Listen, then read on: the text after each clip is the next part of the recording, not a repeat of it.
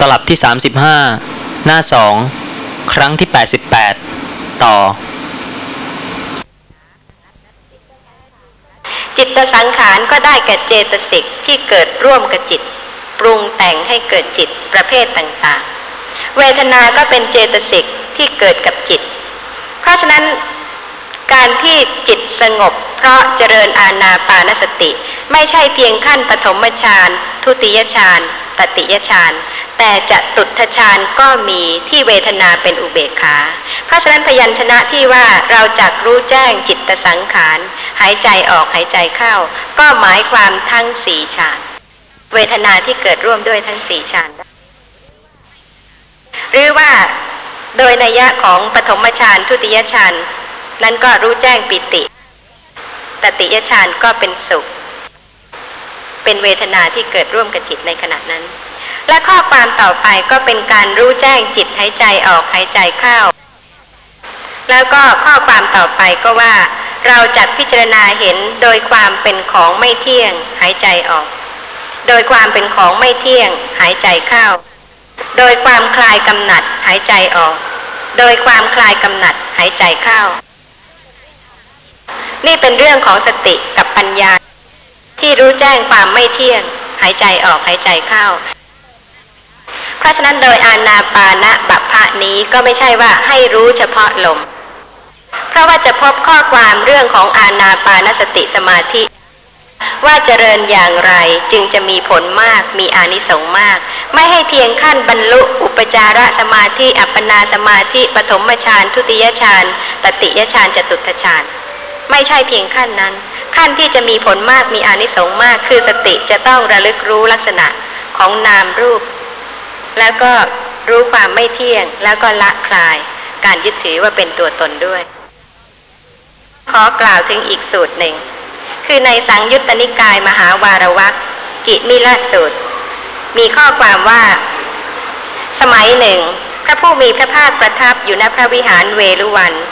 ใกล้เมืองกิมิลาหน้าที่นั้นพระผู้มีพระภาคตรัสถามท่านพระกิมิละว่า ดูกระกิมิละ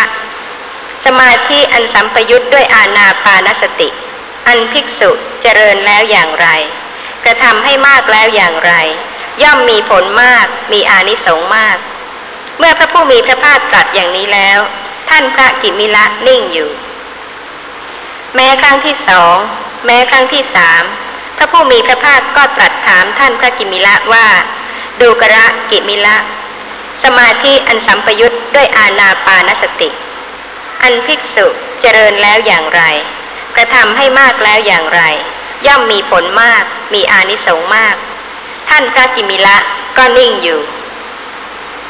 เมื่อพระผู้มีพระภาคตรัสอย่างนี้แล้ว ท่านพระอานนท์ได้กราบทูลพระผู้มีพระภาคว่าข้าแต่พระผู้มีพระภาค เป็นกาลสมควรที่พระองค์จะพึงตรัสสมาธิ อันสัมปยุทธ์ด้วยอาณาปานสติข้าแต่พระสุคต เป็นกาลสมควรที่พระองค์จะพึงตรัสสมาธิอันสัมปยุทธ์ด้วยอนาปานสติ ภิกษุทั้งหลายได้ฟังต่อพระผู้มีพระภาคแล้วจักทรงจำไว้ พระผู้มีพระภาคตรัสว่าดูกระอานนท์ถ้าเช่นนั้น เธอจงฟัง จงใส่ใจให้ดี เราจักกล่าวท่านพระอานนท์ทูลรับพระผู้มีพระภาคแล้ว พระผู้มีพระภาคจึงตรัสว่า ดูกระอานนท์สมาธิอันสัมปยุทธ์ด้วยอาณาปานสติ อันภิกษุเจริญแล้วอย่างไร กระทำให้มากแล้วอย่างไร ย่อมมีผลมากมีอานิสงส์มาก และต่อจากนั้นพระผู้มีพระภาคก็ได้ทรงแสดงอาณาปานสติ คือนั่งคู่บันลัง มีสติหายใจออกหายใจเข้าต่อไป ก็เหมือนกับในอาณาปานบัพพะสมัยนั้น ภิกษุย่อมพิจารณาเห็นกายในกายอยู่ มีความเพียร มีสัมปชัญญะ มีสติ พึงกำจัดอภิชาและโทมนัสในโลกเสียได้ ข้อนั้นเพราะเหตุไร เพราะเรากล่าวกายอันหนึ่ง ในบรรดากายทั้งหลาย ซึ่งได้แก่ลมหายใจออกและลมหายใจเข้า เพราะฉะนั้นแหละอานนท์สมัยนั้น ภิกษุย่อมพิจารณาเห็นกายในกายอยู่ มีความเพียร มีสัมปชัญญะ มีสติ พึงกำจัดอภิชาและโทมนัสในโลกเสียได้ ที่จะมีผลมากมีอานิสงส์มากนั้นก็คือว่า จะต้องเห็นกายในกาย แล้วก็มีความเพียร มีการระลึกรู้ลักษณะของนามและรูปที่ปรากฏในขณะนั้น แล้วพระผู้มีพระภาคตรัสต่อไปว่า ดูกระอานนท์สมัยใด ภิกษุย่อมสำเนียกว่า เราจักเป็นผู้กำหนดรู้ปีติ หายใจออกจักเป็นผู้กำหนดรู้ปีติหายใจเข้าจะเพียงให้รู้อยู่เฉพาะที่เดียวอย่างเดียวไม่ได้ ปัญญาไม่เจริญไม่สามารถที่จะละการยึดถือ นามรูปว่าเป็นตัวตนได้ ถึงแม้ว่าในขณะที่หายใจออกหายใจเข้า มีปิติเกิดขึ้น ก็จะต้องเป็นผู้ที่กำหนดรู้ปิติ หรือแม้สุข ภิกษุย่อมสำเนียกว่าเราจักเป็นผู้กำหนดรู้สุขหายใจออกหายใจเข้า ภิกษุย่อมสำเนียกว่าเราจักเป็นผู้กำหนดรู้จิตสังขาร หายใจออกหายใจเข้า สมัยนั้น ภิกษุย่อมพิจารณาเห็นเวทนา ในเวทนาอยู่ มีความเพียร มีสัมปชัญญะ มีสติ พึงกำจัดอภิชาและโทมนัสในโลกเสียได้ ข้อนั้นเพราะเหตุไร เพราะเรากล่าวเวทนาอันหนึ่ง ในบรรดาเวทนาทั้งหลาย ซึ่งได้แก่การกระทำไว้ในใจให้ดี ซึ่งลมหายใจออกและลมหายใจเข้า เพราะฉะนั้นแหละอานนท์สมัยนั้นภิกษุย่อมพิจารณาเห็นเวทนาในเวทนาอยู่ มีความเพียร มีสัมปชัญญะ มีสติ พึงกำจัดอภิชาและโทมนัสในโลกเสียได้ แม้ในขณะที่หายใจออกมีสติ หายใจเข้ามีสติ เวทนาความรู้สึกเกิดขึ้น สติก็จะต้องระลึกรู้เพื่อละ ข้อความต่อไปมีว่า ดูกระอานนท์ในสมัยใด ภิกษุย่อมสำเนียกว่าเราจะกำหนดรู้จิต หายใจออกจักกำหนดรู้จิต หายใจเข้า ย่อมสำเนียกว่าเราจักทำจิตให้บันเทิง หายใจออก เราจักทำจิตให้บันเทิง หายใจเข้า ย่อมสำเนียกว่าเราจักทำจิตให้ตั้งมั่น หายใจออกทำจิตให้ตั้งมั่น หายใจเข้า ย่อมสำเนียกว่าเราจักเปลื้องจิตหายใจออก เราจักเปลื้องจิตหายใจเข้า สมัยนั้นภิกษุย่อมเห็นจิตในจิตอยู่ มีความเพียรมีสัมปชัญญะ มีสติ พึงกำจัดอภิชาและโทมนัสในโลกเสียได้ ข้อนั้นเพราะเหตุไร เพราะเราไม่กล่าวซึ่งการเจริญสมาธิอันสัมปยุทธ์ด้วยอาณาปานสติสำหรับผู้มีสติหลง ไม่มีสัมปชัญญะ เพราะฉะนั้นแหละอานนท์สมัยนั้นภิกษุย่อมพิจารณาเห็นจิตในจิตอยู่ มีความเพียร มีสัมปชัญญะ มีสติ พึงกำจัดอภิชาและโทมนัสในโลกเสียได้ แม้จิต สติก็จะต้องระลึกรู้เพื่อละการยึดถือจิตว่าเป็นตัวตน ในขณะที่หายใจออกหายใจเข้า ในสมันตปาสาธิกา อัตถกถาพระวินัย ได้มีข้อความอธิบาย บทว่ารู้แจ้งซึ่งปีตินั่นก็คือ เมื่อปีติปรากฏขณะหายใจออก ขณะหายใจเข้า ในคำว่ารู้แจ้งปีตินั้น ปีติย่อมเป็นอันรู้แจ้ง โดยอาการสองอย่าง คือโดยอารมณ์หนึ่ง และโดยไม่หลงหนึ่ง ที่ว่าปีติย่อมเป็นอันรู้แจ้ง โดยอารมณ์นั้นอย่างไร ในปฐมฌานก็ดี ในทุติยฌานก็ดี โดยจตุทนายอันเป็นไปกับด้วยปีติปีติย่อมเป็นอันภิกษุนั้นรู้แจ้งโดยอารมณ์ คือรู้ว่ามีปิติในขณะนั้น คนที่เจริญสมาธิไม่ใช่ว่าหลง ไม่ใช่ว่าขาดสติ ในขณะที่จิตจะเป็นปฐมฌานมีองค์ วิตกวิจารปีติสุข เอกคตา ก็รู้ไม่ใช่ว่าไม่รู้ รู้ลักษณะของสิ่งที่มีเกิดขึ้นในขณะนั้น เพราะฉะนั้นเมื่อมีปิติก็รู้ว่ามีปิติ นั่นเป็นอารมณ์อันภิกษุรู้แจ้งแล้ว ส่วนพยัญชนะที่ว่าปีติย่อมเป็นอันภิกษุรู้แจ้ง โดยความไม่หลงอย่างไร คือเมื่อออกจากฌานแล้ว พิจารณาปิติ อันสัมปยุทธ์ด้วยฌานโดยความสิ้นไป โดยความเสื่อมไป ปิติย่อมเป็นอันภิกษุนั้นรู้แจ้ง โดยความไม่หลง ด้วยการแทงตลอดในขณะแห่งวิปัสสนา พยัญชนะที่ว่า ในบทรู้แจ้งซึ่งสุข รู้แจ้งซึ่งจิตสังขารนี้ มีข้อแปลกกันคือรู้แจ้งสุขด้วยฌานสามโดยจตุทนัย รู้แจ้งซึ่งจิตสังขารด้วยสามารถแห่งฌานทั้งสี่เพราะฉะนั้นจตุกะนี้โดยนัยยะของเวทนานุปัสสนาเพราะเหตุว่าเวทนาก็เป็นจิตสังขาร ที่ว่ารู้แจ้งปีติ รู้แจ้งสุข รู้แจ้งจิตสังขารนั้น เป็นเรื่องการรู้ลักษณะของเวทนา ส่วนพยัญชนะที่ว่า ยังจิตให้บันเทิง หายใจออกหายใจเข้า อันนี้เป็นเรื่องของจิตตานุปัสสนา ในขณะที่หายใจออกจิตมีลักษณะอย่างไร ในขณะที่หายใจเข้าจิตมีลักษณะอย่างไร ผู้เจริญสติก็จะต้องพิจารณารู้ด้วยในขณะนั้น ที่ว่ายังจิตให้บันเทิง บันเทิงก็คือเบิกบาน มีความผ่องใส มีความเบิกบาน และความเบิกบานของจิตที่หายใจออกที่หายใจเข้านั้น ก็มีโดยอาการสองอย่าง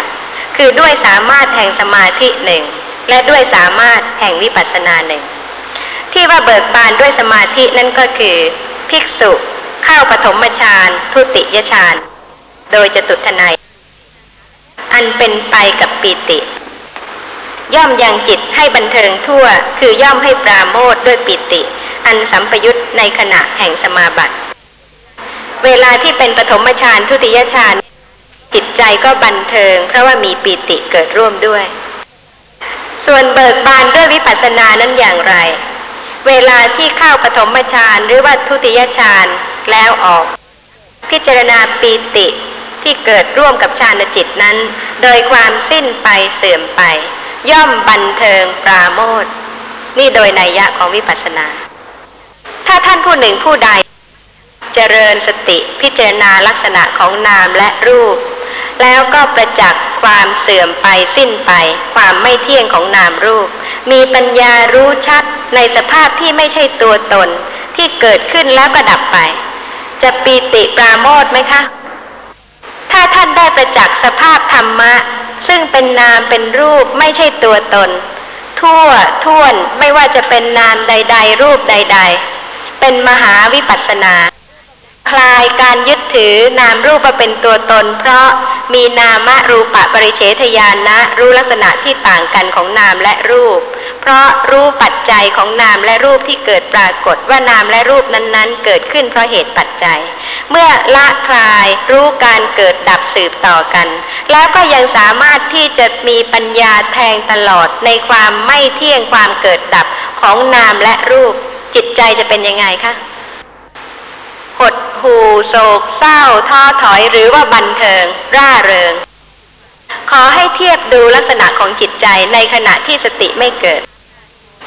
อาจจะเป็นห่วง กังวล เรื่องนั้นเรื่องนี้ คนน้นจะคิดยังไง คนนี้จะต้องการอะไรทำอะไรไปแล้วจะถูกใจคนโน้นไหมจะดีไหมล้วนแต่เป็นเรื่องกังวลทั้งสิ้นในขณะที่สติ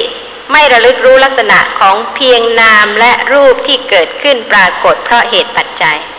แต่พอระลึกได้ สติรู้เฉพาะลักษณะของสิ่งที่กำลังปรากฏ ปล่อยแล้ว วางแล้ว มีแต่เฉพาะลักษณะของสิ่งที่กำลังปรากฏ เพียงเท่านั้น ก็ทำให้เบาใจ ไม่ยึดถือไม่ห่วงใยเรื่องยุ่งยุ่งเมื่อกี้นี้ นี่เป็นเพียงการเจริญสติที่ปัญญาเริ่มจะรู้ว่าสภาพนั้นไม่ใช่ตัวตน เป็นแต่เพียงนามรูปแต่ละชนิดแต่ละลักษณะเท่านั้นเอง แล้วก็ถ้าสามารถจะประจักษ์ชัดถึงสภาพที่ไม่ใช่ตัวตนยิ่งกว่านั้นคือเกิดขึ้นแล้วก็ดับไป ความเบาใจ ความโล่งใจ เพราะไม่ยึดถือนามรูปนั้น ย่อมมี จิตใจก็ปีติบันเทิงที่ได้รู้ความจริง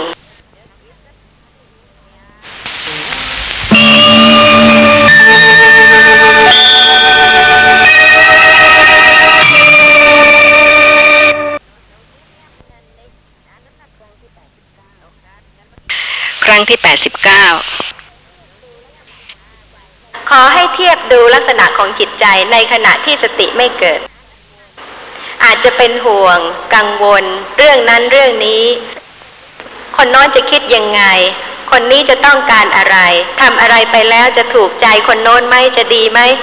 ล้วนแต่เป็นเรื่องกังวลทั้งสิ้นในขณะที่สติ ไม่ระลึกรู้ลักษณะของเพียงนามและรูปที่เกิดขึ้นปรากฏเพราะเหตุปัจจัย แต่พอระลึกได้ สติ รู้เฉพาะลักษณะของสิ่งที่กำลังปรากฏ ปล่อยแล้ว วางแล้ว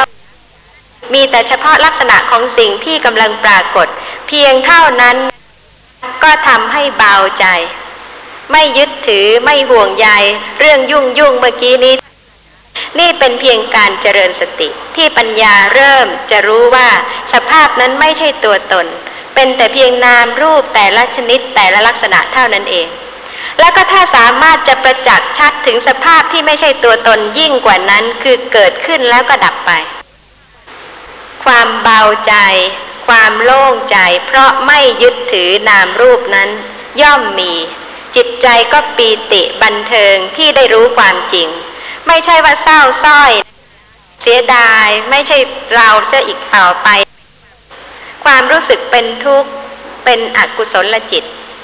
เป็นโทสะมูลจิต ร้องไห้โศกเศร้าคร่ำครวญเสียดาย เพราะฉะนั้นผู้ที่ประจักษ์ลักษณะของธรรมะ มีความบันเทิง เบาใจโล่งใจ ไม่ยึดไม่ติด ว่าเป็นตัวตนไม่หลงผิดไม่เข้าใจผิด เพราะฉะนั้นความปีติความบันเทิงก็เกิด เพราะฉะนั้นผู้ที่เจริญสติปัฏฐาน ถ้ามีปัญญาเพิ่มขึ้น ความบันเทิง ความเบาใจ ความโล่งใจก็เพิ่มขึ้น ไม่ใช่ว่ายิ่งเจริญ หน้าตาก็ยิ่งเหี่ยวแห้งทุกโศก ตรมตรอมผอมดำเพราะเหตุว่าเป็นทุกข์ทั้งนั้นอะไรอะไรก็เป็นทุกข์ปัญญารู้ทุกข์แต่ไม่ใช่เป็นทุกข์เพราะปัญญา เพราะฉะนั้นภิกษุในธรรมวินัยนี้ ผู้ที่เห็นก็เกิดศรัทธาเลื่อมใสในความผ่องใสเอิบอิ่ม ในธรรมะของท่าน เพราะไม่ใช่ว่าจะไปเคี่ยวเข็นให้เป็นทุกข์ แต่ว่าถ้าเป็นปัญญาจริง ๆ แล้วก็บันเทิง โล่งใจไม่ยึดไม่ถือสภาพธรรมะนั้นว่าเป็นตัวตนสำหรับพยัญชนะที่ว่า ภิกษุย่อมสำเนียกว่า เราจะทำจิตให้ตั้งมั่น หายใจออกหายใจเข้า ก็มีข้อความอธิบายว่า ตั้งจิตไว้เสมอในอารมณ์ ด้วยสามารถแห่งปฐมฌานเป็นต้น อีกนัยยะหนึ่ง เมื่อออกจากฌานพิจารณาจิตอันสัมปยุทธ์ด้วยฌานด้วยองค์ฌานโดยความสิ้นไปเสื่อมไป เอกคตาแห่งจิตชั่วขณะย่อมบังเกิดขึ้น ด้วยการแทงตลอดลักษณะในขณะแห่งวิปัสสนา ภิกษุตั้งจิตไว้เสมอ คือวางไว้เสมอในอารมณ์ แม้ด้วยสามารถเอกคตาแห่งจิตชั่วขณะ อันบังเกิดขึ้นอย่างนี้ เรียกว่า ย่อมศึกษาว่าเราจัดตั้งจิตไว้มั่น หายใจออก หายใจเข้า เพราะฉะนั้นการเจริญสติปัฏฐานไม่ได้หมายความว่า ให้ไปมีตัวตนที่ภาคเพียรที่จะให้จิตตั้งมั่นอยู่เฉพาะอารมณ์นั้นอารมณ์นี้ซึ่งเป็นการจำกัดอารมณ์ ปัญญาที่เพิ่มขึ้น ทีละเล็กทีละน้อย ที่สติระลึกรู้ลักษณะของนามใดรูปใด ความรู้ชัดในนามนั้นรูปนั้นก็มากขึ้นเพิ่มขึ้น จนกระทั่งอินทรีย์แก่กล้า ก็แทงตลอดลักษณะที่ไม่เที่ยง นั่นคือการตั้งจิตไว้มั่น โดยนัยยะของวิปัสสนา ส่วนพยัญชนะที่ว่า ภิกษุย่อมสำเนียกว่า เราจักเปลื้องจิต หายใจออก จักเปลื้องจิต หายใจเข้า มีข้อความอธิบายสองนัยยะเช่นเดียวกัน คือนัยยะที่หนึ่งความว่า ภิกษุปล่อย ชื่อว่าเปลื้องจิต จากนิวรณ์ทั้งหลายด้วยปฐมฌานปล่อยชื่อว่าเปลื้องจิต จากวิตกวิจารด้วยทุติยฌานปล่อยชื่อว่าเปลื้องจิต จากปีติด้วยตติยฌานปล่อยชื่อว่าเปลื้องจิตจากสุขด้วยจตุทฌานนั่นโดยนัยยะของสมถภาวนา ส่วนนัยยะของวิปัสสนานั้นมีว่า ก็หรือภิกษุเข้าฌานเหล่านั้น ออกแล้ว พิจารณาจิตอันสัมปยุทธ์ด้วยฌาน โดยความสิ้นไปเสื่อมไป ในขณะแห่งวิปัสสนา ภิกษุนั่นปล่อย ชื่อว่าเปลื้องจิต จากนิจจสัญญา คือความสำคัญว่าเที่ยงด้วยอนิจจานุปัสสนา ภิกษุนั่นปล่อย ชื่อว่าเปลื้องจิต จากสุขสัญญา คือความสำคัญว่าเป็นสุข ด้วยทุกขานุปัสสนา ภิกษุนั่นปล่อย ชื่อว่าเปลื้องจิต จากอัตสัญญาคือความสำคัญผิดว่าเป็นตัวตน ด้วยอนัตตานุปัสสนา ต่อจากนั้นพระผู้มีพระภาคก็ได้ตรัสว่า สมัยนั้นภิกษุย่อมเห็นจิตในจิตอยู่ มีความเพียร มีสัมปชัญญะ มีสติ พึงกำจัดอภิชาและโทมนัสในโลกเสียได้ ข้อนั้นเพราะเหตุไร เพราะเราไม่กล่าวซึ่งการเจริญสมาธิ อันสัมปยุทธ์ด้วยอาณาปานสติสำหรับผู้มีสติหลง ไม่มีสัมปชัญญะ ถ้าหลงไม่มีสัมปชัญญะ เวทนาเกิดก็ไม่รู้ หรือว่าธรรมชาติใดปรากฏก็ไม่รู้พระผู้มีพระภาคตรัสต่อไปว่า เพราะฉะนั้นแหละอานนท์สมัยนั้นภิกษุย่อมพิจารณาเห็นจิตในจิตอยู่ มีความเพียร มีสัมปชัญญะ มีสติ พึงกำจัดอภิชาและโทมนัสในโลกเสียได้ พระผู้มีพระภาคตรัสต่อไปว่า ดูกระอานนท์สมัยใดภิกษุย่อมสำเนียกว่า เราจักพิจารณาเห็นความเป็นของไม่เที่ยง หายใจออก หายใจเข้า ภิกษุ ย่อมคลายกำหนัด หายใจออก หายใจเข้า ภิกษุ จักพิจารณาความดับ หายใจออกหายใจเข้า ภิกษุจักพิจารณาความสลักคืน หายใจออกหายใจเข้า สมัยนั้นภิกษุย่อมพิจารณาเห็นธรรมะในธรรมะอยู่ มีความเพียรมีสัมปชัญญะ มีสติ พึงกำจัดอภิชาและโทมนัสในโลกเสียได้ เธอเห็นการละอภิชาและโทมนัสนั้นด้วยปัญญา จึงวางเฉยเสียได้เป็นอย่างดี เพราะฉะนั้นแหละอานนท์ สมัยนั้นภิกษุย่อมพิจารณาเห็นธรรมะในธรรมะอยู่ มีความเพียร มีสัมปชัญญะ มีสติ พึงกำจัดอภิชาและโทมนัสในโลกเสียได้ ดูกระอานนท์เปรียบเหมือนมีกองดินใหญ่ อยู่ที่หนทางใหญ่สีแพร่ง ถ้าเกวียนหรือรถผ่านมาในทิศบูรพา ก็ย่อมกระทบกองดินนั้น ถ้าผ่านมาในทิศปัจจิม ทิศอุดร ทิศทักษิณ ก็ย่อมกระทบกองดินนั้นเหมือนกันฉันใด ภิกษุก็ฉันนั้นเหมือนกัน เมื่อพิจารณาเห็นกายในกายอยู่ พิจารณาเห็นเวทนาในเวทนาอยู่ พิจารณาเห็นจิตในจิตอยู่ พิจารณาเห็นธรรมะในธรรมะอยู่ ย่อมจะกำจัดอกุศลธรรม อันลามกนั้นเสียได้ ไม่ใช่ให้จำกัดคือการรู้เฉพาะกายานุปัสสนา หรือว่าเวทนานุปัสสนา หรือว่าจิตตานุปัสสนาตามใจชอบ แต่เรื่องของการละจะต้องเป็นเรื่องของการรู้จริง รู้ชัด รู้แจ้ง รู้ทั่วจึงจะละได้ ถ้าใครยังไม่พิจารณาเวทนาก็อย่าคิดที่จะประจักษ์การเกิดดับของนามรูป คือไม่ใช่ว่ารู้กายอย่างเดียวแล้วก็ไม่รู้อย่างอื่น ถ้าโดยลักษณะนั้นแล้วแล้วก็ปัญญาไม่เจริญ ถ้าหลงลืมสติก็ไม่พิจารณารู้เวทนาที่ปรากฏ หลงลืมสติก็ไม่พิจารณารู้จิตที่ปรากฏ เพราะฉะนั้นผู้ที่ไม่หลงลืมสติ มีสัมปชัญญะก็รู้ลักษณะของสิ่งที่ปรากฏจึงชื่อว่าเป็นผู้มีสติ ในหมวดของอาณาปานสติ ที่ว่ามีอานิสงส์มากมีผลมาก ย่อมสำเนียกรู้เวทนา คือปีติ สุข จิตสังขาร ย่อมสำเนียกรู้จิต หายใจออกเข้า เวลาที่จิตบันเทิงตั้งมั่น หรือว่าเปลื้องจิต นั่นเป็นเรื่องของพิจารณาจิต สมัยใดภิกษุย่อมสำเนกว่าเราจักพิจารณาเห็นโดยความเป็นของไม่เที่ยง โดยความเป็นของไม่เที่ยงที่นี่ของขันห้าไม่จำกัดขันหนึ่งขันใดเลย โดยสภาพของธรรมะ เป็นธรรมานุปัสสนาสติปัฏฐาน หายใจออกหายใจเข้า สมัยนั้นภิกษุย่อมพิจารณาเห็นธรรมะในธรรมะอยู่ มีความเพียรมีสัมปชัญญะมีสติ พึงกำจัดอภิชาและโทมนัสในโลกเสียได้ ทั้งเวทนาทั้งจิตทั้งธรรม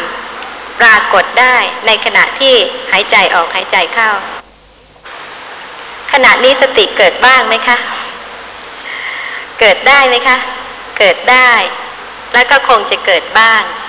อย่าไปคิดว่าจะต้องเป็นสติที่ติดต่อกันตลอดเวลามากมายเพราะเหตุว่าสติเป็นสังขารธรรม เกิดขึ้นแล้วก็ดับไป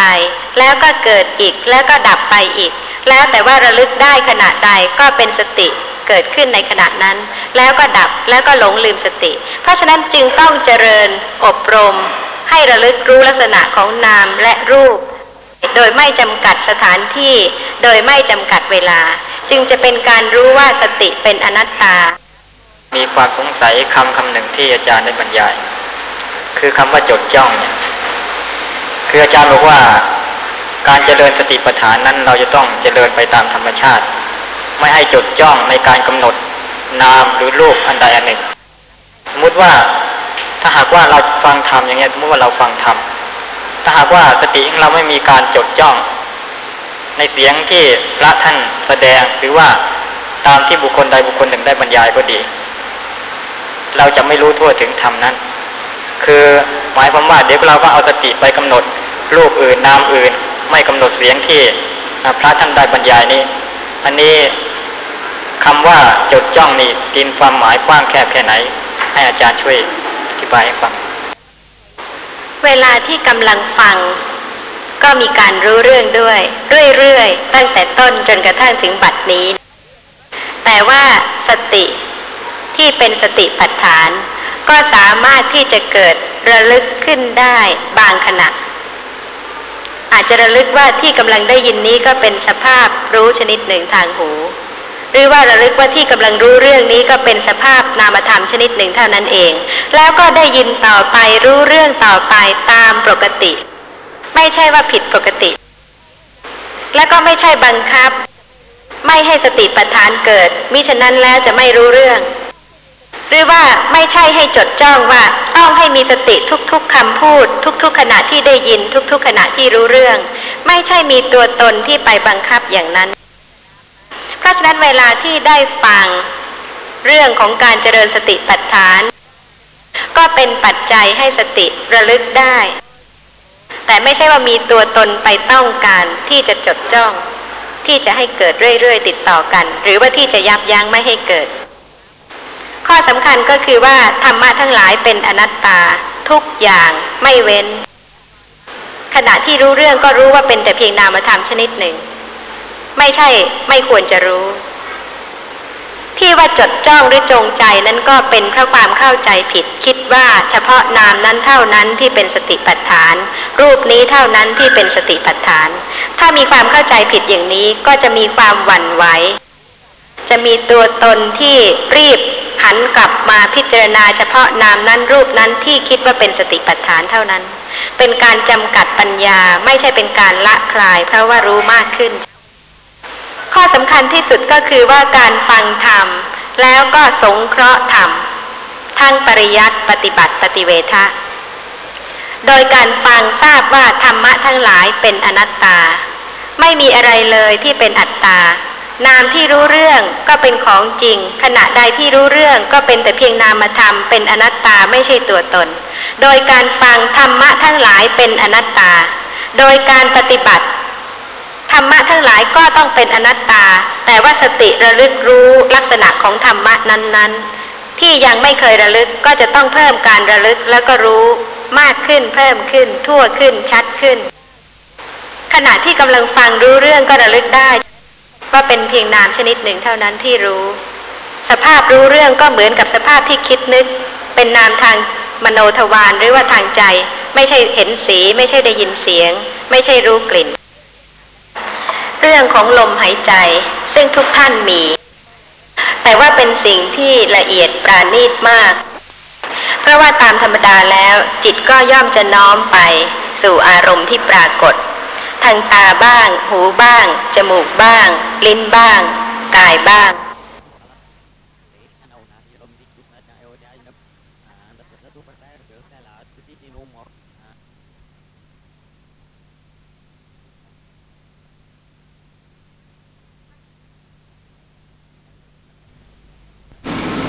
รายการแนวทางเจริญวิปัสสนา ของมูลนิธิศึกษาและเผยแพร่พระพุทธศาสนา บรรยายโดยอาจารย์สุจินต์บริหารวณเขต ตลับที่ 35 หน้าหนึ่ง ครั้งที่ 87 ต่อ และสำหรับการเจริญอาณาปานสติ ถ้าเป็นอาณาปานสติสมาธิ ในขณะที่เป็นอุปจารสมาธิ ลมหายใจก็หยาบกว่า ขณะที่เป็นอัปปนาสมาธิขั้นปฐมฌานแล้วก็ละเอียดขึ้นตามลำดับสำหรับในการเจริญวิปัสสนานั้น ก่อนพิจารณาลมหายใจ ลมหายใจก็หยาบ แต่ในขณะที่พิจารณารู้ลักษณะของลม คือรู้ลักษณะของมหาภูตรูป ในขณะนั้นก็ละเอียดขึ้น หรือว่าในขณะที่ปัญญารู้ลักษณะของนามรูป รู้ปัจจัยของนามรูป ก็จัดว่าหยาบกว่าในขณะที่รู้สภาพความไม่เที่ยง ความเป็นทุกข์ความไม่ใช่ตัวตน คือไตรลักษณะของนามรูป ในพยัญชนะท่านได้อธิบายความหมายของระงับ หรือว่าดับ สงบ กายสังขาร อีกความหมายหนึ่งว่า ย่อมระงับความน้อมไปข้างหน้า ความน้อมไปข้างข้าง ความน้อมไปทุกส่วน ความน้อมไปข้างหลัง ความหวัน่น ความไหว ความโยก ความโครงแห่งกาย ด้วยกายะสังขารปานใดจากระงับ ที่เป็นอย่างนี้ ก็เพราะเหตุว่าเวลาที่พิจารณาลมหายใจ แล้วก็ขาดสติ สภาพของการขาดสติ ไม่ใช่การที่สติตั้งมั่นนั้น ก็เป็นลักษณะของโมหะ ความไม่รู้ตัว เมื่อมีความไม่รู้ตัวเกิดขึ้น ก็ย่อมจะมีความน้อมไปข้างหน้าบ้าง ความน้อมไปข้างๆบ้าง ความน้อมไปทุกส่วน หรือว่าความน้อมไปข้างหลัง ความหวัน่น ความไหว ความโยก ความโครงแห่งกายเกิดขึ้นได้ ขณะนี้ไม่เห็นมีใครโครงโยก หรือว่าตัวน้อมไปข้างหน้าไปข้างหลังไปข้างๆก็เป็นผู้ที่เป็นปกติ แต่ถ้าเจริญอาณาปานสติแล้วขาดสติ จะมีอาการที่น้อมไปข้างหน้าบ้าง ข้างหลังบ้าง หรือว่า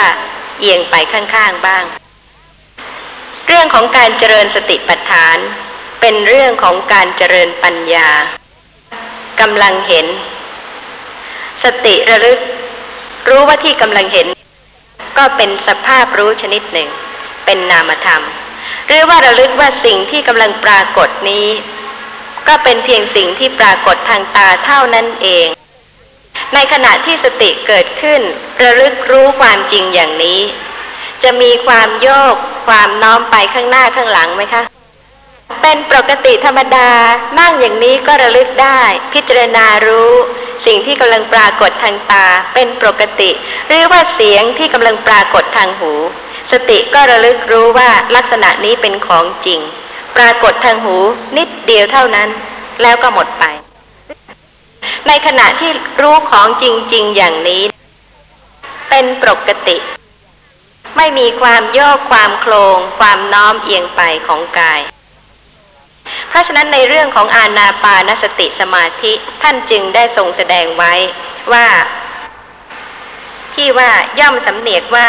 เราจักระงับกายสังขารหายใจเข้า เมื่อลม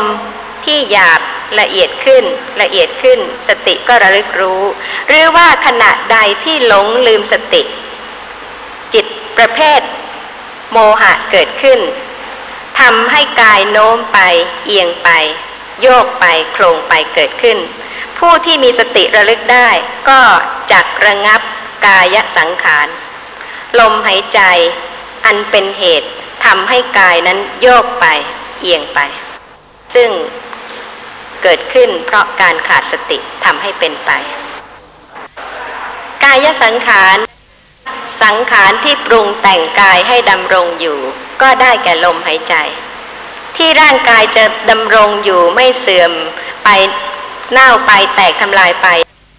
ก็เพราะเหตุว่ามีลมหายใจเป็นส่วนประกอบ ปรุงแต่งให้ดำรงสภาพนั้นอยู่ เพราะฉะนั้นเวลาที่เจริญอาณาปานสติ สมาธิ ลมหายใจจะละเอียดขึ้น ถ้าขาดสติ มีการไม่รู้สึกตัว ก็จะมีการโยกการโครงของกาย เมื่อมีการระลึกได้ ก็ศึกษาหรือสำเนียกว่าจากระงับกายสังขารหายใจออก ไม่ปล่อยให้เอ็นไปโยกไปโครงไป มีสติระลึกรู้ลักษณะของลมหายใจ การโยกไป การผิดปกติ การโครงไป การโยกไป การน้อมไปข้างหน้า การน้อมไปข้างหลัง การน้อมไปข้างๆ จะหมดสิ้นไปได้ก็เพราะมีสติระลึก แล้วก็รู้ว่าจักระงับกายสังขารที่โยกไปโครงไปนั้น เป็นผู้มีปกติ ตั้งกายตรงดำรงสติเฉพาะหน้าระงับกายสังขาร หายใจออกหายใจเข้า ขอกล่าวถึงสังยุตตนิกาย มหาวารวักอาณาปานสังยุตกับปินสูตร ซึ่งมีข้อความว่า ณพระนครสาวัตถี ก็สมัยนั้นท่านพระมหากัปปินะ นั่งคูบันลัง ตั้งกายตรง ดำรงสติไว้เฉพาะหน้า ในที่ไม่ไกลพระผู้มีพระภาค พระผู้มีพระภาคได้ทอดพระเนตรเห็นท่านพระมหากัปปินะ นั่งคูบันลัง ตั้งกายตรงดำรงสติไว้เฉพาะหน้า ครั้นแล้วได้ตรัสถามภิกษุทั้งหลายว่า ดูกระภิกษุทั้งหลาย เธอทั้งหลายเห็นความไหว หรือความเอ็นเอียง แห่งกายของภิกษุนั้นหรือหนอ ภิกษุทั้งหลายกราบทูลว่า ข้าแต่พระองค์ผู้เจริญ เวลาใด ข้าพระองค์ทั้งหลาย เห็นท่านผู้มีอายุนั้น นั่งอยู่ในท่ามกลางสงหรือนั่งอยู่ในที่ลับรูปเดียว ในเวลานั้น ข้าพระองค์ทั้งหลายมิได้เห็นความไหวหรือความเอ็นเอียงแห่งกายของท่านผู้มีอายุนั้นเลย ไม่ว่าจะในท่ามกลางสงหรือว่าในที่เร้นในที่ลับ ระผู้มีพระภาคตรัสว่า ดูกระภิกษุทั้งหลาย ความไหวหรือความเอ็นเอียงแห่งกายก็ดี ความหวั่นไหวหรือความกวัดแกว่งแห่งจิตก็ดี ย่อมไม่มี เพราะได้เจริญได้กระทำให้มาก ซึ่งสมาธิใด ภิกษุนั้นได้สมาธินั้นตามความปรารถนา ได้โดยไม่ยากไม่ลำบาก ดูกระภิกษุทั้งหลาย ก็ความไหวหรือความเอ็นเอียงแห่งกายก็ดี ความหวั่นไหวหรือความกวัดแกว่งแห่งจิตก็ดี ย่อมไม่มีเพราะได้เจริญได้กระทำให้มาก ซึ่งสมาธิเป็นไฉนเพราะได้เจริญได้กระทำให้มาก ซึ่งอาณาปานสติสมาธิ ผู้ที่เจริญอาณาปานสติสมาธิแล้ว จะไม่มี ความหวั่นไหวหรือความเอ็นเอียงแห่งกาย หรือแม้ความหวั่นไหวหรือความกวัดแกว่งแห่งจิต พระผู้มีพระภาคตรัสต่อไปว่า ดูกระภิกษุทั้งหลาย เมื่ออานาปานสติสมาธิ อันภิกษุเจริญแล้ว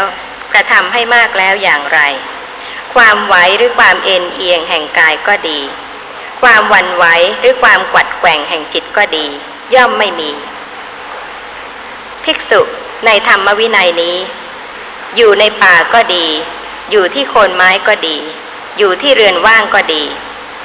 นั่งคูบันลัง ตั้งกายตรงดำรงสติไว้เฉพาะหน้า เธอมีสติ หายใจออก มีสติหายใจเข้า แล้วก็ข้อความต่อไปเหมือนกับ ในมหาสติปัฏฐาน อาณาปานบัพพะเรื่อยไปจนถึงข้อความที่ว่า ย่อมสำเนียกว่าเป็นผู้พิจารณาเห็นโดยความสละคืน หายใจออกหายใจเข้า ดูกระภิกษุทั้งหลาย เมื่ออาณาปานสติสมาธิอันภิกษุเจริญ กระทำให้มากแล้วอย่างนี้แหล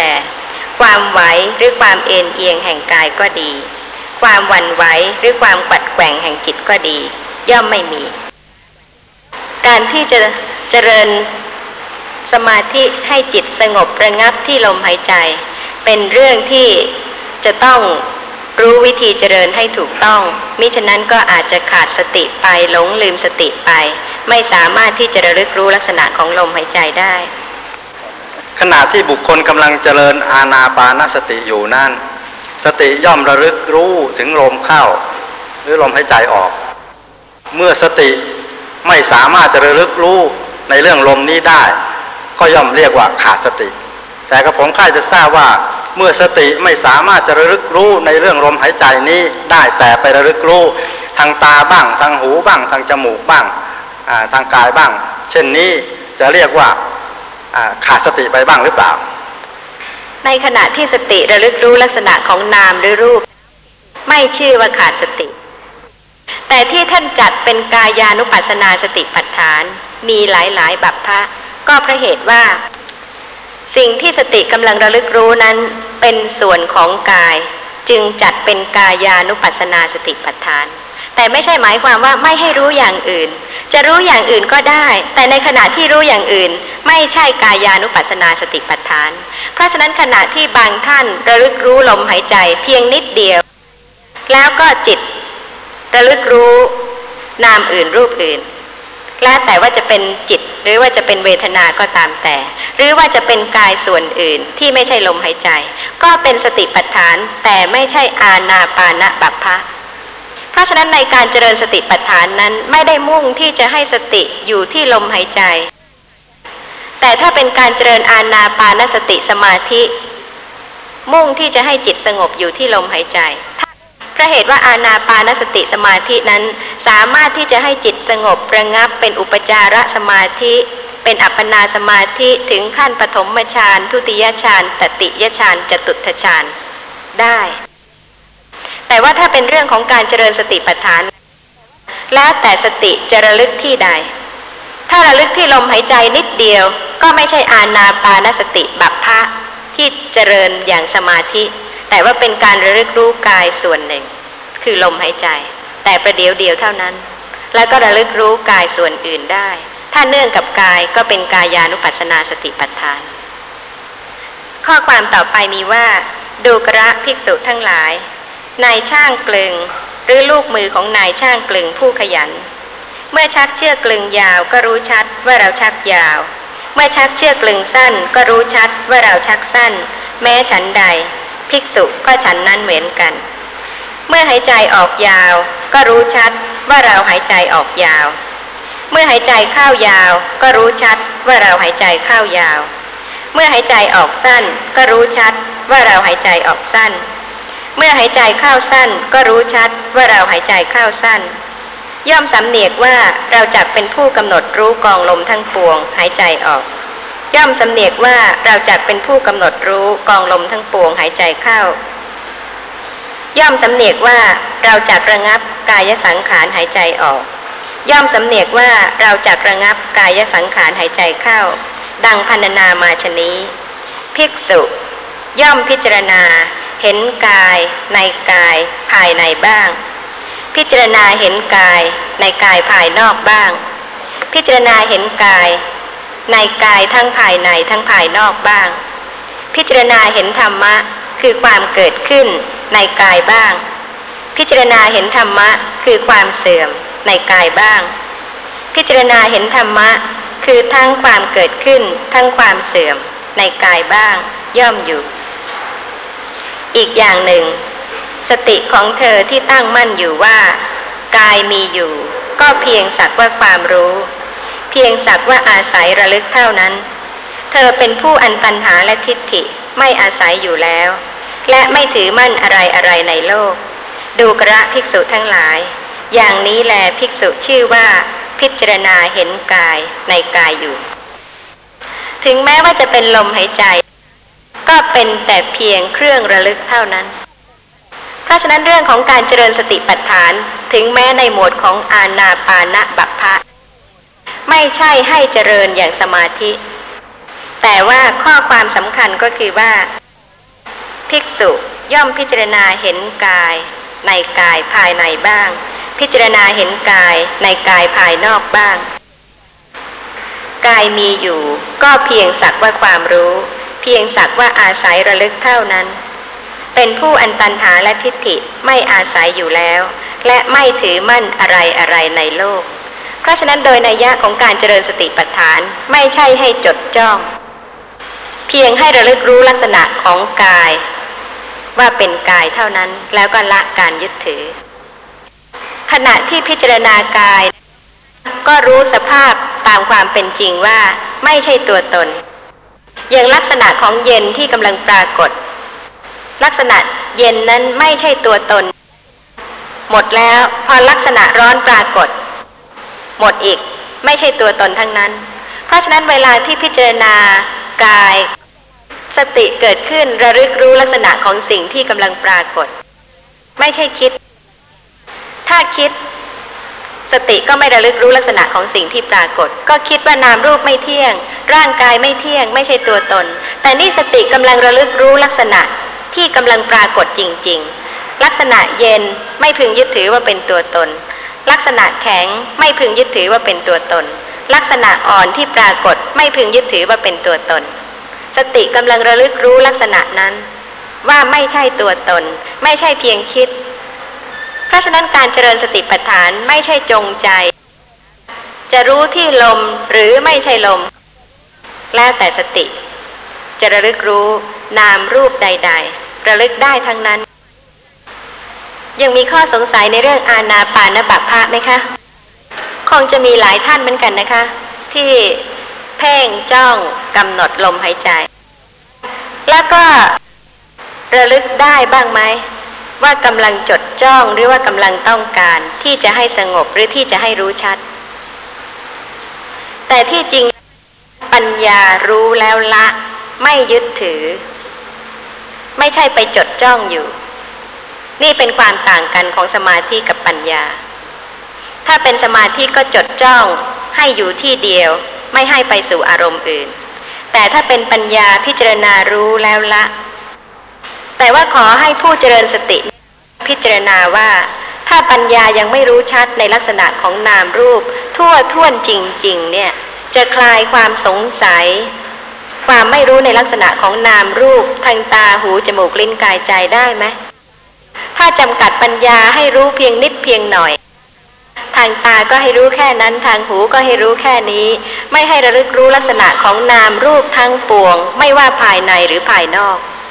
อย่างนั้นแล้วเราก็ไม่สามารถที่จะละ ความหวั่นไหว ความเห็นผิด การยึดถือนามรูปว่าเป็นตัวตนได้เพราะเหตุว่าการหลงลืมสติในวันหนึ่งวันหนึ่งมีมาก เพราะฉะนั้นไม่ว่ากำลังมีสิ่งใดเป็นอารมณ์ ภายในหรือภายนอกก็ได้ ราะว่าปกติเป็นผู้ที่หลงลืมสติ เพราะฉะนั้นก็เป็นผู้ที่ควรระลึกได้ ไม่ว่ากำลังมี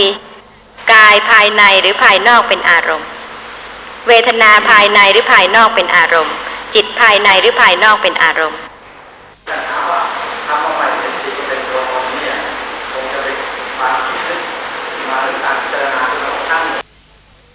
ถ้าคิดก็ต้องรู้ว่าเป็นนามชนิดหนึ่ง การเจริญสติ ปัญญาก็จะต้องรู้ละเอียดขึ้น ทั่วขึ้นมากขึ้น ทั้งๆทที่กำลังหายใจ เข้าหรือออกก็ตาม ยาวหรือสั้นก็ตาม ถ้าในขณะนั้น มีความพอใจเกิดขึ้น สติระลึกรู้สภาพที่พอใจว่าเป็นนามธรรมชนิดหนึ่งก็ได้ การเจริญกายานุปัสสนาสติปัฏฐาน ไม่ว่าจะเป็นอาณาปานบัพพะ หรือว่ากายหมวดอื่นก็ตาม บางท่านคิดว่าจะต้องรู้เฉพาะกายเท่านั้น คือรู้เฉพาะรูปเท่านั้น ผิดหรือถูกคะ นามรูปะ ปริเฉทญาณะรู้ลักษณะที่ต่างกันของนามและรูป เพราะฉะนั้นไม่ใช่ว่าผู้เจริญสติปัฏฐาน จะเลือกเจริญเพียงหมวดเดียว แล้วก็รู้แต่เฉพาะอย่างเดียว เพราะเหตุว่าบางท่านนั้นเข้าใจว่า สติปัฏฐานมีสี่ เลือกได้ตามใจชอบ ใครจะเจริญกายานุปัสสนาสติปัฏฐานก็รู้กาย ใครจะเจริญเวทนานุปัสสนาสติปัฏฐานก็รู้เวทนา ใครจะเจริญจิตตานุปัสสนาสติปัฏฐานก็รู้จิต คิดว่าเลือกได้ แต่ว่าขอให้ระลึกถึงความจริงว่า มีใครบ้างคะ ที่จะให้สติรู้เฉพาะกายอย่างเดียวได้ ขณะที่ระลึกที่ลมหายใจ ท่านที่เคยระลึกที่ลมหายใจ สังเกตบ้างหรือเปล่า ว่ามีอะไรบ้าง นอกจากลมหายใจที่ปรากฏ ถ้าไม่สังเกตก็จะไม่ทราบ หรือว่าถ้าจดจ้องให้อยู่ที่ลมหายใจ เป็นการเจริญสมาธิก็จะไม่ทราบเหมือนกัน แต่ถ้าเป็นผู้มีปกติเจริญสติจะทราบได้ ว่าแม้ในขณะที่หายใจเข้าในขณะที่หายใจออก มีสภาพธรรมะใดที่ปรากฏ และสติก็ระลึกรู้สภาพของธรรมะนั้นได้ ไม่ใช่ว่าให้รู้แต่เฉพาะกาย หรือว่าไม่ใช่ให้รู้แต่เฉพาะลมหายใจเพราะเหตุว่าถ้าเป็นโดยลักษณะนั้น เป็นอัตตาที่จงใจ บังคับให้ระลึกรู้แต่เฉพาะที่ลมหายใจเท่านั้น ไม่ใช่เป็นการระลึกรู้ลักษณะของนามและรูปที่ปรากฏ ในอาณาปานะสังยุตสังยุตตนิกาย มหาวารวักเอกธรรมสูตร มีข้อความว่า ดูกระภิกษุทั้งหลาย อาณาปานสติ อันภิกษุเจริญแล้ว กระทำให้มากแล้วอย่างไร ย่อมมีผลมาก มีอานิสงส์มาก ภิกษุในธรรมวินัยนี้ อยู่ในป่าก็ดี อยู่ที่โคนไม้ก็ดี อยู่ที่เรือนว่างก็ดี นั่งคูบันลัง ตั้งกายตรงดำรงสติไว้เฉพาะหน้า เธอมีสติหายใจออก มีสติหายใจเข้า เมื่อหายใจออกยาว ก็รู้ชัดว่ายาว หายใจออก สั้นก็รู้ชัดว่าสั้น ย่อมสำเนียกว่า เราจักรู้แจ้งปีติ หายใจออก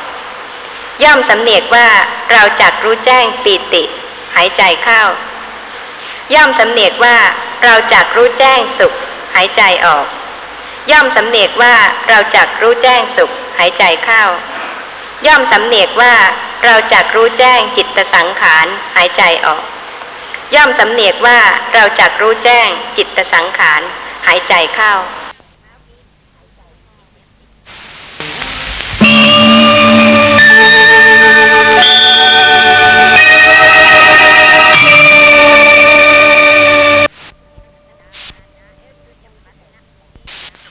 ครั้งที่ 88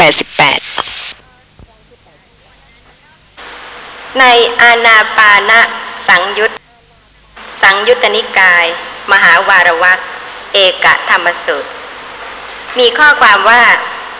ดูกระภิกษุทั้งหลาย อาณาปานสติ อันภิกษุเจริญแล้ว กระทำให้มากแล้วอย่างไร ย่อมมีผลมาก มีอานิสงส์มาก ภิกษุในธรรมวินัยนี้ อยู่ในป่าก็ดี อยู่ที่โคนไม้ก็ดี อยู่ที่เรือนว่างก็ดี นั่งคูบันลัง ตั้งกายตรงดำรงสติไว้เฉพาะหน้า เธอมีสติหายใจออก มีสติหายใจเข้า เมื่อหายใจออกยาว ก็รู้ชัดว่ายาว หายใจออก สั้นก็รู้ชัดว่าสั้น ย่อมสำเนียกว่า เราจักรู้แจ้งปีติ หายใจออก ย่อมสำเนียกว่าเราจักรู้แจ้งปีติ หายใจเข้า ย่อมสำเนียกว่าเราจักรู้แจ้งสุข หายใจออก ย่อมสำเนียกว่าเราจักรู้แจ้งสุข หายใจเข้า ย่อมสำเนียกว่าเราจักรู้แจ้งจิตสังขารหายใจออก ย่อมสำเนียกว่าเราจักรู้แจ้งจิตสังขารหายใจเข้า ผู้มีสติแล้วก็จะต้องรู้อย่างอื่นด้วย ไม่ใช่รู้แต่เฉพาะลมหายใจเท่านั้นเพราะเหตุว่าเป็นไปไม่ได้เลย ที่จะไม่ให้มีอย่างอื่นเกิดขึ้นปรากฏเลย จะให้มีแต่ลมหายใจปรากฏอย่างเดียวนั้นไม่ได้ ไม่ว่าจะเป็นโดยนัยยะของการเจริญสมาธิ หรือการเจริญสติปัฏฐานก็ตาม แต่ถ้าอาณาปานสติ อันภิกษุเจริญแล้วกระทำให้มากแล้ว ย่อมมีผลมากมีอานิสงส์มาก ย่อมสำเนียกว่าเราจักรู้แจ้งปีติหายใจออก ย่อมสำเนียกว่าเราจักรู้แจ้งปีติหายใจเข้า ย่อมสำเนียกว่าเราจักรู้แจ้งสุขหายใจออก ย่อมสำเนียกว่าเราจักรู้แจ้งสุขหายใจเข้า ย่อมสำเนียกว่าเราจักรู้แจ้งจิตสังขารหายใจออก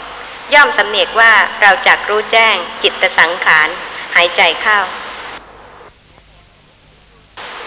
เพราะเหตุว่าเวลาที่จิตเริ่มสงบ เพราะ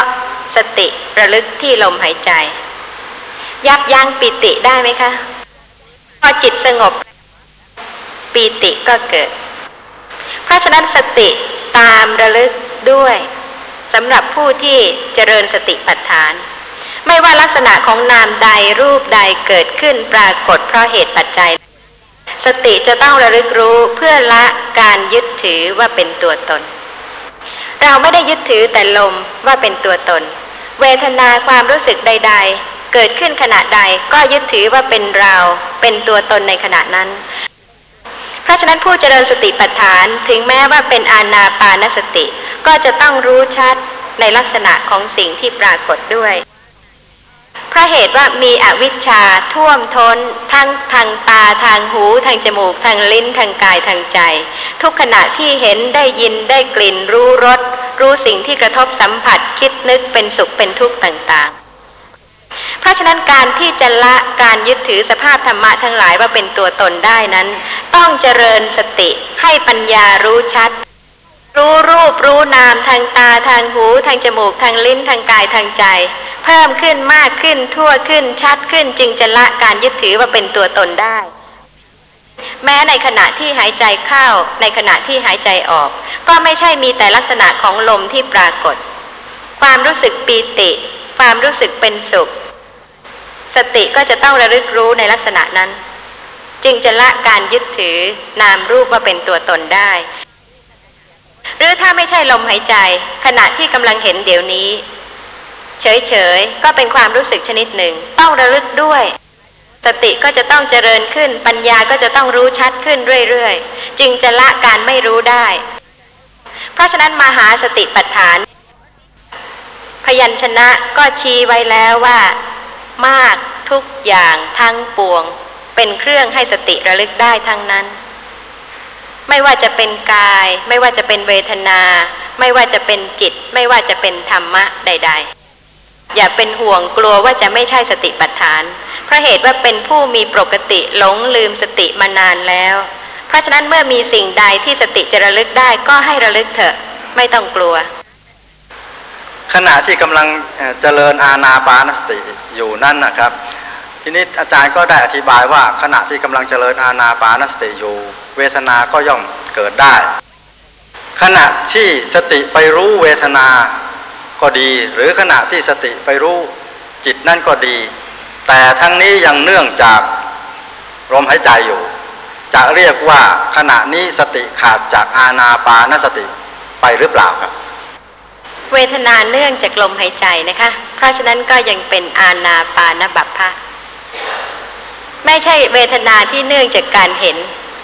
ไม่ใช่เวทนาที่เนื่องจากอย่างอื่น แต่ว่าเป็นเวทนาที่เกิดพร้อมกับขณะที่หายใจออกหายใจเข้า เพราะฉะนั้นสติไวทันที่จะระลึกรู้ลักษณะของสิ่งที่กำลังปรากฏตามความเป็นจริง แล้วก็ไม่ใช่รู้แต่เฉพาะรูปนามก็รู้ด้วย กายนั่นเองชื่อว่าโลก แม้อุปาทานขันห้าก็ชื่อว่าโลก เวทนานั่นเองชื่อว่าโลก แม้อุปาทานขันห้าก็ชื่อว่าโลก จิตนั่นเองชื่อว่าโลก แม้อุปาทานขันห้าก็ชื่อว่าโลก นี้เรียกว่าโลกธรรมะเหล่านี้เองชื่อว่าโลก แม้อุปาทานขันห้าก็ชื่อว่าโลก นี้เรียกว่าโลก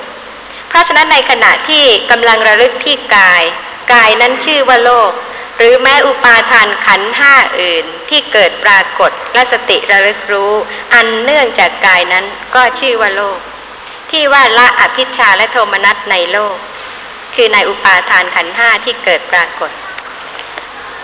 ข้อความที่ว่าย่อมสำเนียกว่าเราจักรู้แจ้งปิติหายใจออกเป็นหมวดของเวทนานุปัสสนา เราจักรู้แจ้งสุขหายใจออก ก็เป็นเวทนานุปัสสนาด้วย ย่อมสำเนียกว่าเราจักรู้แจ้งจิตสังขาร ก็ยังเป็นหมวดของเวทนานุปัสสนาเพราะเหตุว่าในปฐมฌานทุติยฌานโดยนัยยะของจตุทนายมีสุขเวทนาเกิดร่วมกับปีติ เพราะฉะนั้นเวลาที่ลักษณะของความดีใจเกิดขึ้น มีปีติเป็นประธานในขณะนั้น ก็ชื่อว่าจักรู้แจ้งปิติหายใจออกจักรู้แจ้งปิติหายใจเข้า แต่พอถึงย่อมสำเนียกว่าเราจักรู้แจ้งจิตสังขารหายใจออก ย่อมสำเนียกว่าเราจักรู้แจ้งจิตสังขารก็ยังเป็นหมวดของเวทนานุปัสสนา เพราะไม่ใช่ข้อความว่าเราจักรู้แจ้งจิตหายใจออก แต่เป็นพยัญชนะว่าเราจักรู้แจ้งจิตสังขาร หายใจออก เราจักรู้แจ้งจิตสังขารหายใจเข้า